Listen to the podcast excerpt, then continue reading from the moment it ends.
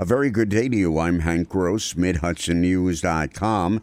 It's Thursday, May 30th. Despite two domestic murder suicides and an unsolved murder of a man in Middletown this year, the city is safe, Police Chief John Iwanciw assured residents who attended Wednesday night's annual police community meeting. In January, two husbands killed their wives and then shot themselves to death. In March, a Middletown man was found murdered in a house at 23 Knapp Avenue. That crime remains under investigation, but the victim was determined to be the target. Despite those tragedies, Chief Iwanciw says Middletown is safe.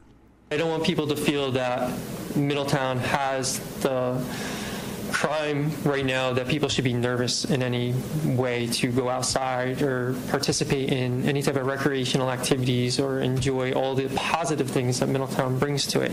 Um, these were very specific incidents. They're not random acts of violence. The chief outlined new programs he's instituted recently, including a new ward based patrol focus, enhanced bike patrols, and expanded part time police officer duties. Two women who were employees of Baja medical offices in the village of Goshen have been arrested as major drug traffickers for allegedly selling electronic prescriptions for oxycodone pills to people who were never patients at the doctor's office.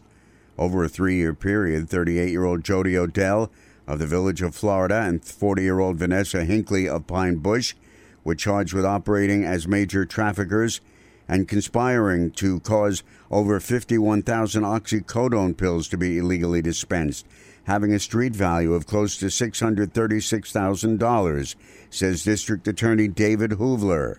We focused on a, uh, a medical facility that had been diverting prescriptions for quite some time, and those prescriptions were making it out to people uh, that were not actually given legitimate prescriptions, and they were in turn taking the drugs that they were getting uh, illegally, prescription pills, and reselling them.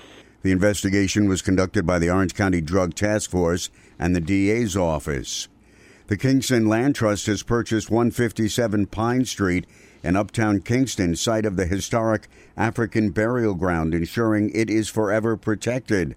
Two people were arrested in a town of Wallkill apartment following a three month investigation into drug sales and distribution in and around the city of Middletown. I'm Hank Gross, MidHudsonNews.com.